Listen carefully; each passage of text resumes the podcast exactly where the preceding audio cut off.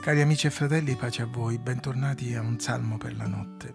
Questa sera leggeremo dal Salmo 55. Getta sul Signore il tuo affanno ed egli ti sosterrà. Egli non permetterà mai che il giusto vacilli.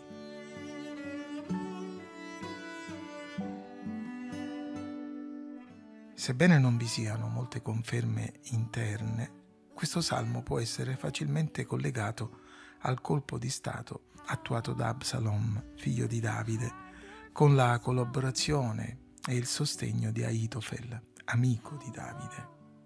È il salmo che nel suo insieme descrive il dolore del tradimento, espresso con parole veramente toccanti, e ne indica la via d'uscita nella fiducia in Dio e nella sua liberazione.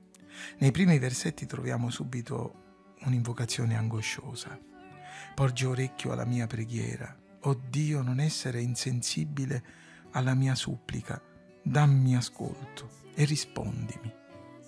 Poi Davide descrive con parole struggenti il suo stato d'animo sofferente e travagliato.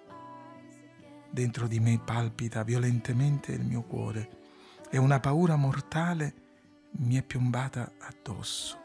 Paura e tremito mi invadono e sono preso dal panico. È tanto il dolore nel cuore di Davide e così forti sono la delusione e lo sconforto che egli arriva a pensare, forse a desiderare di fuggire via. Io dico, o oh, avessi ali come di colomba, per volare via e trovare riposo. Ecco, fuggirei lontano, andrei ad abitare nel deserto, mi affretterei a ripararmi dal vento impetuoso e dalla tempesta. Com'è possibile che un uomo di così grande fede, coraggio ed esperienza reagisca così? Basta continuare la lettura per comprendere meglio il suo dolore. Con un artificio poetico, Davide ci dice quello che è successo, rivolgendosi direttamente a colui che l'ha ferito. Se mi avesse offeso un nemico, l'avrei sopportato se un avversario avesse cercato di sopraffarmi, mi sarei nascosto da lui.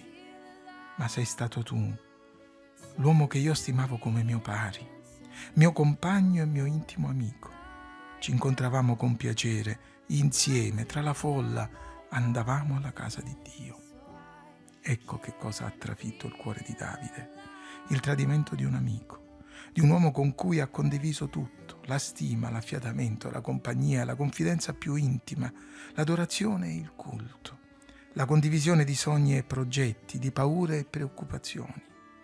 Non ci vuole molta fantasia per immaginare che forse Davide proprio ad Aitofel avesse confidato le preoccupazioni per il carattere del giovane Absalom, che proprio a lui abbia potuto chiedere consigli su come gestirne le brame di potere e il carattere istrionico. Ed ora ecco che il suo intimo amico, il suo fido consigliere, era diventato il suggeritore di Absalom, influenzando nelle strategie per incoraggiarlo a togliergli la vita, non solo il trono e il regno. Osservando questo quadro appare comprensibile l'intensità della preghiera di Davide e l'inasprimento del suo dolore e l'invocazione iniziale acquista un altro valore, un altro significato agli occhi nostri. Ovviamente per ragioni di tempo non possiamo approfondire nemmeno questa volta il colmento di tutti i versetti del Salmo, ma ci concentreremo sulla parte conclusiva che abbiamo letto all'inizio. Getta sul Signore il tuo affanno ed Egli ti sosterrà. Egli non permetterà mai che il giusto vacilli. Qui lo Spirito Santo guida Davide a trarre una lezione universale da un'esperienza personale, che è utile a sostenere e incoraggiare il cuore di chi sperimenta la dolorosa sofferenza del tradimento, della calunnia, dell'offesa gratuita e ingenerosa. Quando sei tradito, quando ti senti tradito, non è facile ignorare il dolore e lo sconforto che ne conseguono. Non potrai sottrarti al desiderio di mollare tutto e fuggire, volare via. Ma lasciarsi andare significherebbe rinunciare alla fede, smettere di servire il Signore e non possiamo permettercelo. È qui che apprezziamo l'enorme valore di questo scritto. Davide, grazie alla sua esperienza, ci insegna che la soluzione, come ogni volta nella nostra vita, la troviamo soltanto e sempre alla presenza di Dio, nella preghiera onesta e sincera, nella fiducia in Lui, nel riuscire, perfino negli attacchi più personali e nelle offese più infamanti, a non farne mai una questione personale. Possa lo Spirito Santo aiutarci nel momento del dolore a fare ciò che dice Davide, a gettare su di Lui il nostro affanno, sapendo che Egli ci sosterrà. Gettare su di Lui, come si fa a gettare un peso? Non certo lo si può gettare in alto, verso Dio, visto che ci schiaccia. Non lo si può gettare nemmeno lontano, già che è un peso. Allora, che cosa significa?